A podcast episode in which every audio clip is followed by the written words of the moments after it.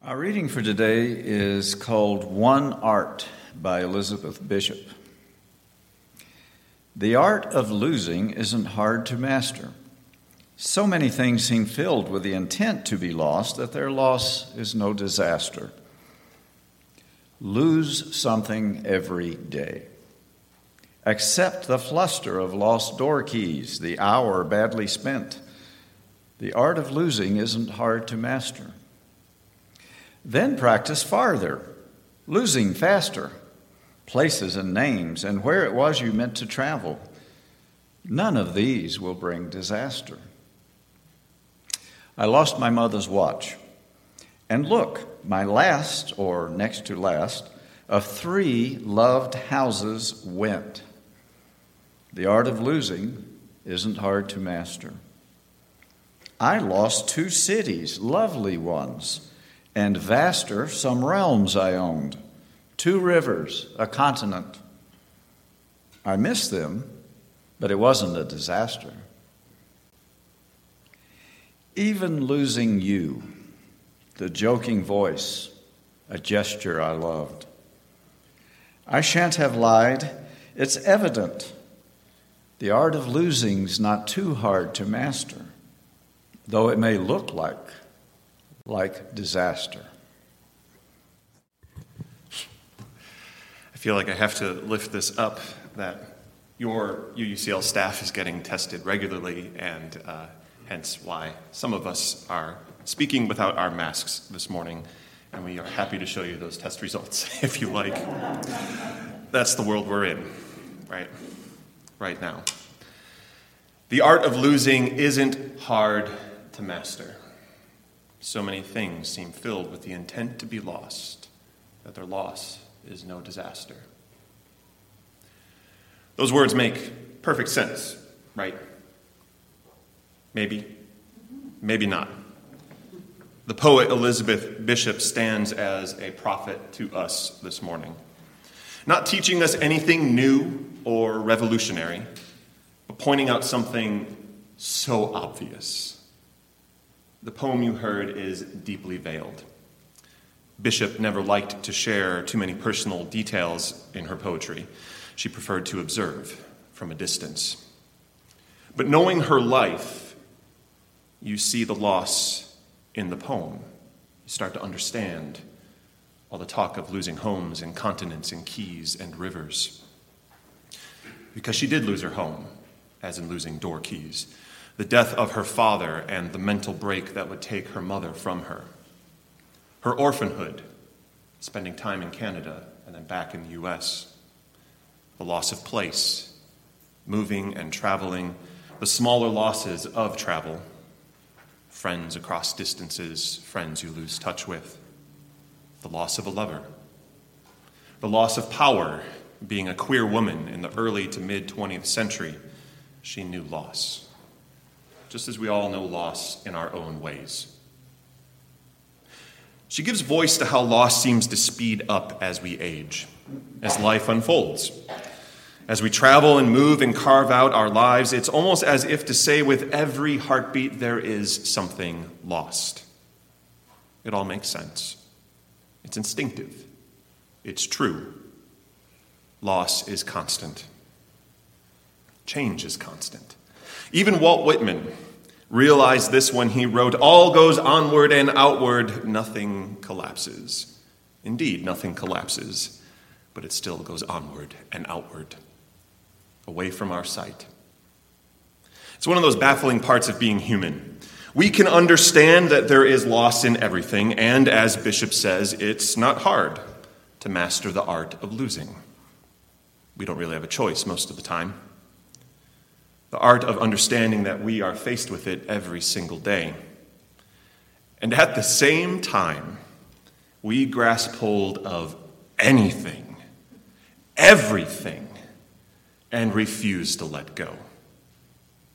We know loss is inevitable, but we hang on for dear life. It could be the greatest thing in the world, or it could be the smallest thing this morning that you are holding on to, that I am holding on to, that you see other people holding on to. Is it a flaw of our species or another example of that indomitable human spirit? I don't really think it matters. It's strange whether or not it's something to celebrate. And so here we are, human beings, peculiar primates that know our lives are finite, our flesh is not permanent as it is. Our bones will be dust one day. The earth is mortal too, we know this. So is our solar system, our galaxy, this universe. So are the ones you love, the ones you hate, the flock of geese you saw this morning. Everything. Perhaps the only true infinity is just that. Everything is lost. Now, if it sounds like I'm being too somber or downtrodden this morning, let's check in for a moment, right?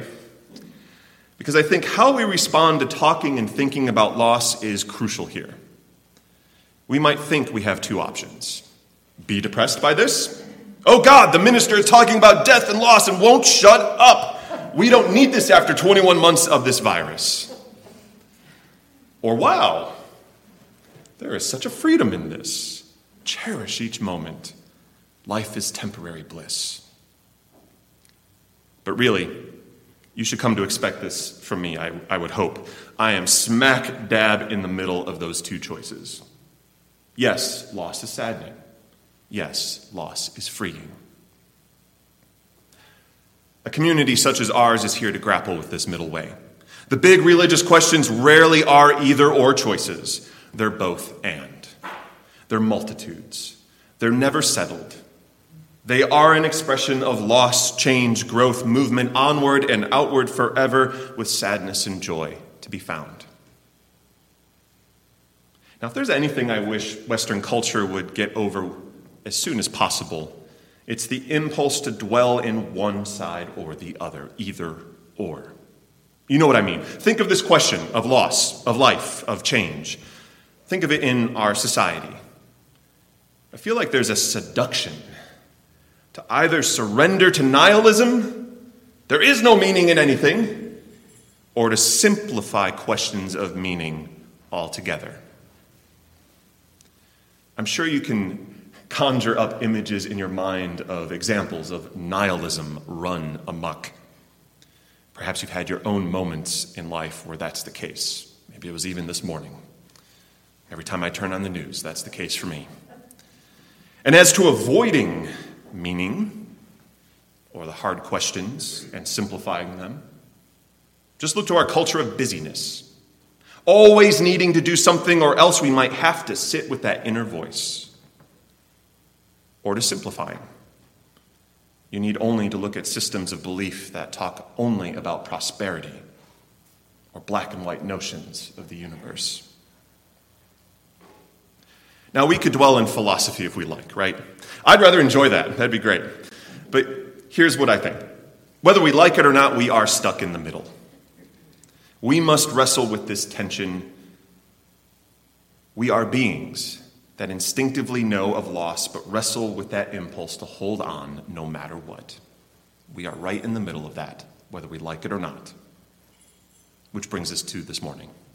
Which brings us to this time we are in, this 21 plus months of the COVID 19 pandemic, this season where something was to be gained. We had some hope, and now we see it falling away due to new variants. Friends and loved ones are getting sick. And the realization this virus is going to be with us for a very long time. The philosophical response to this is to ruminate further on loss the paradox of being human. We Unitarian Universalists love the philosophical. What's not to love? There's a delight and a freedom to be found plunging headfirst into questions of life and swimming around for a while. But the philosophical, this world of ideas can become navel gazing or analysis paralysis, especially in the face of what's called wicked problems the climate crisis, systemic racism, the pandemic, just to name a few. Problems that have no easy answer. There's also the cultural response to what we're going through. I have to admit, my desire to describe the cultural response tends to be in four letter words. Ministers scream into the void, just like all of you. I think our culture has buckled under the weight of it all. We could point fingers easily, letting ourselves get swept up in the political, but let's be honest the political is there, and we're a part of it. Simple protective measures are divisive issues. Our conversations can devolve into brisk assessments of risk, prejudging, and we're just, just being so tired of this. But we're here for the religious response, which is the story of a community united in a living tradition through ritual, music, reflection. We are of the world, but not at peace with everything in it. Unsettled with injustice, called to be our best selves, and called again and again and again and again, because no one's perfect. We begin with those questions of philosophy, but move to bringing our responses into the world, into flesh and blood moments. So here's the religious response to loss to the paradox of knowing loss is inevitable and still wanting to hold on to this time we are in. It's a response that only comes alive if you are a part of it. That's where the whole living in living tradition comes into play. We are tired. We are grieving. Many of us are angry. We're sad. We're something not named. Yes, there's joy too. There is delight. Yet everything has the word COVID attached to it still. I don't know about you, but I just want to throw my hands up in the air, right? I want to sit around that dumpster fire with everyone else and just curse at it endlessly. Maybe we should just do that right now. Let's get a fire started. All right. If you've ever attended a funeral or memorial service that I've led in the past, you know by now I always remind people about grief. It is such a strange thing that grief makes people feel guilty. I see it far too often. But tears do not require an apology. But this is where we are. Let me just say it. We are all in a mix of ubiquitous grief worldwide, universal, present languishing and continuing grief. If not fully in our lives, it circles around several conversations and places that we are a part of these days. It circles around this place. Sunday morning, the burnout of our volunteers and our staff members, which is real, many of whom are right here in this room. It is bone deep for our healthcare workers. The lines left on a doctor or nurse's or chaplain's face from wearing a mask all day, they are emblems of deeper scars. Teachers are tired of parents screaming at them. They're tired of children's lives being a political talking point. We might go to anger, disappointment, bewilderment at the continued loss. That's okay. It all falls under that one word grief we may find our own memories being impacted.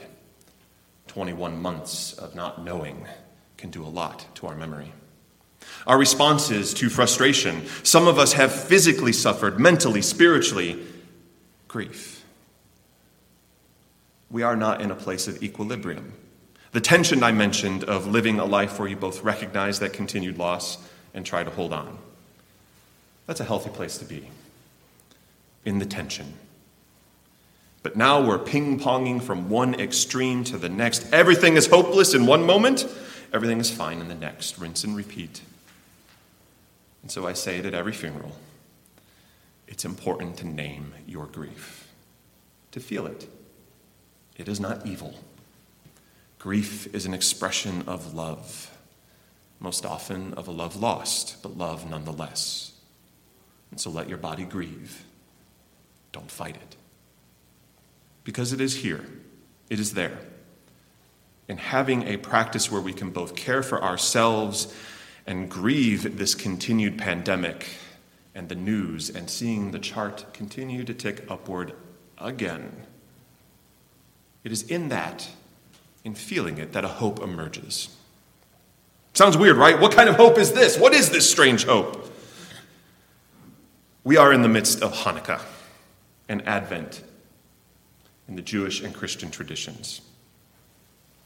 In the story of Hanukkah, we find the rededication of the temple in Jerusalem. If you've ever read the first or second book of Maccabees, you know this rededication is bookended by significant violence and upheaval. The Maccabean histories are like the action film stars of the Hebrew Bible, of the Septuagint tradition, kind of like the Arnold Schwarzeneggers and Sylvester Stallones of biblical literature. It is nonstop. I kid you not. Read it. It is nonstop. But you've heard the story and no doubt know how it ends. In that rededication of the temple, the holiest of holies, the sacred temple of Israel, with battle erupting around everyone. They needed pure olive oil to light the lamp for eight days to complete the rededication. Instead, they only had enough for one day. Sealed oil from the days of the prophet and King Samuel, right? Sealed with the high priest insignia. You were not supposed to open this oil. And yet they opened it. And behold, the oil lasted eight days, as the Midrash goes. The miracle of this increasingly significant holy day for our Jewish siblings. Now, the parallels are hard to miss, right? No, I don't have oil from the time of Samuel. there are no high priests here. But here we are again on the cusp of yet another COVID variant, of rising cases of political division, of gun violence in the news again and again and again. Name the strife and turmoil, and there it is. And if the uncertainty of the pandemic weren't enough, right now, this moment, we do have a little sacred oil balm for our minds, bodies, and souls to endure one more night. And we do. And we endure one more night, and another night, and another night, and 21 months later, another night. This is the miracle that we are here, that we are bound in community, joyful in community, and we endure. That there is still joy to be found amidst uncertainty and chaos. And so, of course, it's easy to say, Chag Urim Sameach, happy festival of lights. May we be a festival of lights, each of us in this community.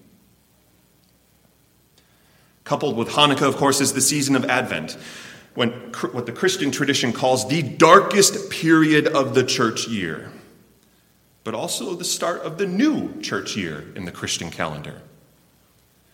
I've always found it interesting that Christianity begins their year in darkness. It ends, if you follow it, not in glory as you might expect, but instead with the normal march of our lives to darkness once more. The time after Easter and Pentecost, called amusingly enough, ordinary time, is when the Christian calendar ends. And then we go back to darkness. And here is Advent, the second Sunday of Advent when candles seeking hope, faith, joy, and peace are kindled each week. In Advent, I turn to, personally, a lesser known story from the Gospel of Luke. Maybe you know it, but really, it's not talked about much. I can't remember a time in my life I've heard someone talk about it. Have you ever heard of the prophet Anna? She's in there. She's there. Second chapter of Luke. You can look it up later. She's named a prophet by the writer of that gospel, whoever it was. She was married for only seven years before her husband died, and so, as a widow, she chose to live out her days in the temple in Jerusalem, fasting and praying and waiting night and day. From her younger days up until the age of 84, she stayed in that temple. She was waiting for something, wrestling with her grief. It ran deep. Until a young boy named Jesus was introduced and presented at the temple. From then on, she would proclaim the hope of redemption to all of Israel, to all who would listen. We don't know much about her other than that. But she found what she was waiting for for that hope after decades. The philosopher Soren Kierkegaard, my favorite, a philosopher I've been reading quite a lot lately. I feel he's the perfect philosopher for this time. He wrote about Anna the prophet. He said she was an exemplar of what it means to be a person of faith. It was in her grief, in her waiting, that her faith became real. Of course, Kierkegaard writes at length about this. So that's just one takeaway. The Advent season, like the prophet Anna waiting in the temple, invites us to consider our grief, to look to the darkening days and to sit in the stillness of them, waiting and not knowing. I don't even need to list the parallels here, right? In Hanukkah, they waited eight days and a miracle happened. In the early stories of Christianity, this Advent season, a prophet named Anna waited decades of her life. Hope and light and joy emerged still. Loss was still experienced. Grief was real, it was felt. It did not melt away, it never does. But each of those stories rest in that balance we talked about. Everything passes away, but we human beings still hold on. The season of lights asks us to hold that tension in our lives. They beckon to us all do not give in to despair, do not give in to denial. Rest in not knowing, rest in the tension, rest in the night, and rest in kindling fragile flames. Yes, all goes onward and outward. Yes, the art of loss isn't hard to master. In this is the hope. As a church, as a community, a congregation, we are called more than ever to take care of one another, to be honest with how we are feeling because we're all feeling some level of this languishing. To name it, this ubiquitous grief. To be generous in our forgiveness for each other, but especially for ourselves. And to still kindle flames of hope as we wait. And so, this is my hope for you, beloved congregation. Let your hearts be rekindled, even as we enter another season of not knowing. The season of new variants, new fears, and worries. Rekindle and share that light, that hope. That is the miracle of these days. May it be so. Amen.